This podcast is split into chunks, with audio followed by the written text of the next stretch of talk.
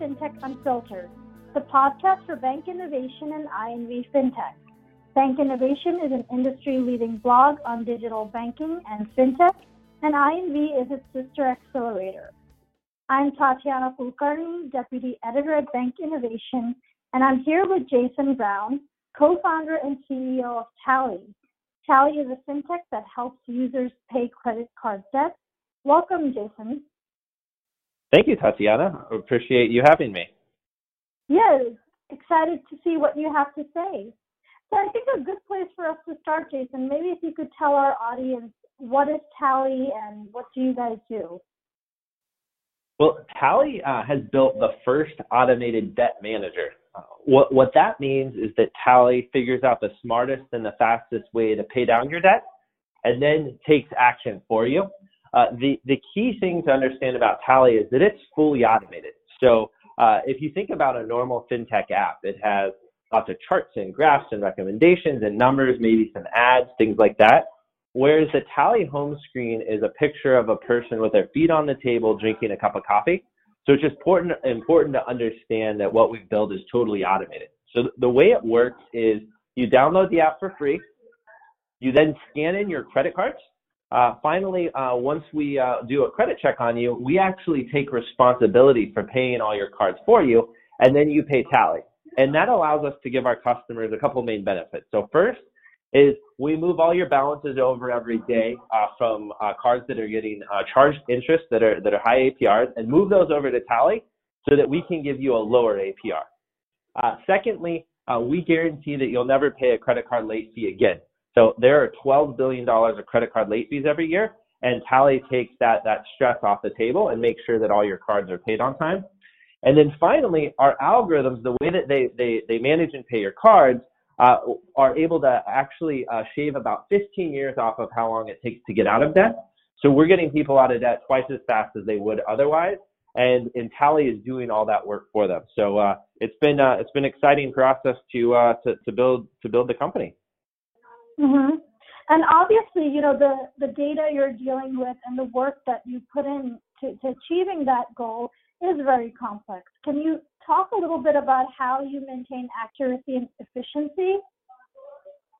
Yeah, so so it's um, it's probably worth worth noting uh, two things. So so the first is uh, I'm the CEO. I'm not our head of engineering. So so I, I actually personally don't don't write the code or design the architecture. Uh, but I, I've been in, uh, very interested in Scala, which is the technology we use, and I'll talk about that in a little bit uh, from from a business perspective for quite some time.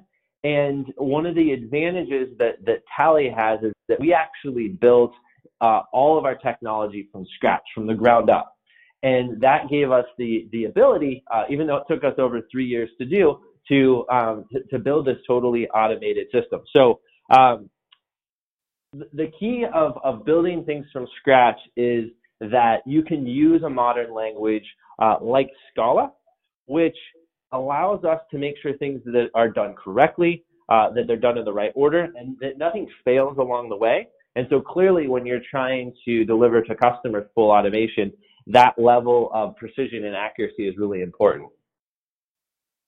Interesting. And um, as opposed to Scala, is Java the uh, the counterpart or the uh, um, the other option? Uh, well, so so uh, what's what's really interesting about Scala is that so it's a modern programming language, but it actually runs on the JVM, which uh, stands for the Java Virtual Machine. So it's actually part of the the, the Java ecosystem.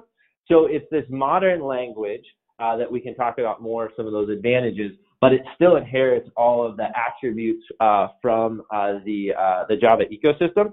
So it's believe it or not, it's used by companies like Tally, which are obviously startups, all the way along to companies like Amazon and Twitter. So so Scala is uh, has been adopted by a wide range of, of companies. Mm-hmm. Interesting. And what are some of the advantages and business benefits of using Scala? You know, there, there's quite a few, but if I were to think of the, the top three, uh, I'd say number one is that it, Scala makes Tally less prone to errors. So, so every language has two key steps. So first you compile and then you run. Uh, what's interesting about Scala is before a program runs, the compiler actually reads the program and verifies that what is written makes sense. So uh, essentially, it's able to confirm that our assumptions about like all these complex operations and values meet our expectations. So that's the first advantage.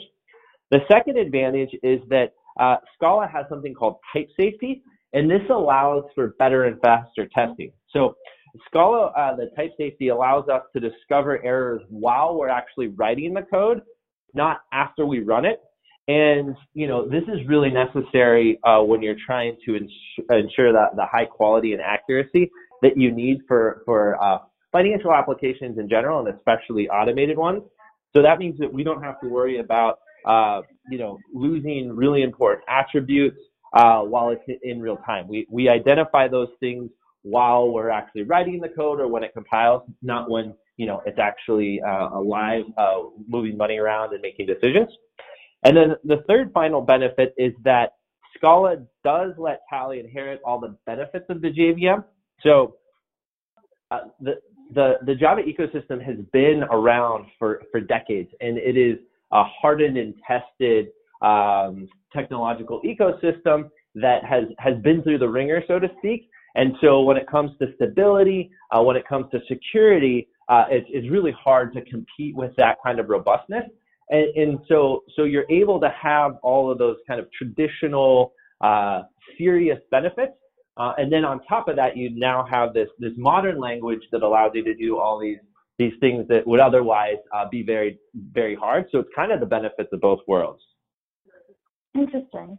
So is Scala, uh, would it be accurate to describe Scala as, um, you know, an extra layer of language sitting on top of the uh, Java ecosystem? That, that's correct. So it, it runs on, it literally runs on the JVM. So that is uh, that is an accurate uh, uh, description. So it's a modern language that's running on the JVM.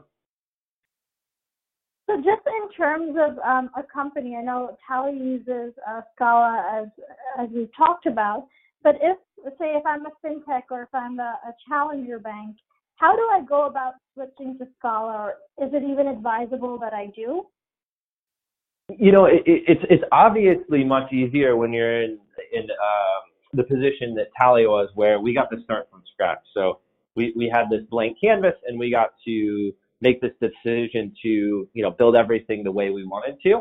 If if it's a if it's a bank that already has you know established code base and teams, it's going to be very difficult. But but one uh, potential approach to do it is to identify some um, distinct feature or product that can be built outside of the existing code base.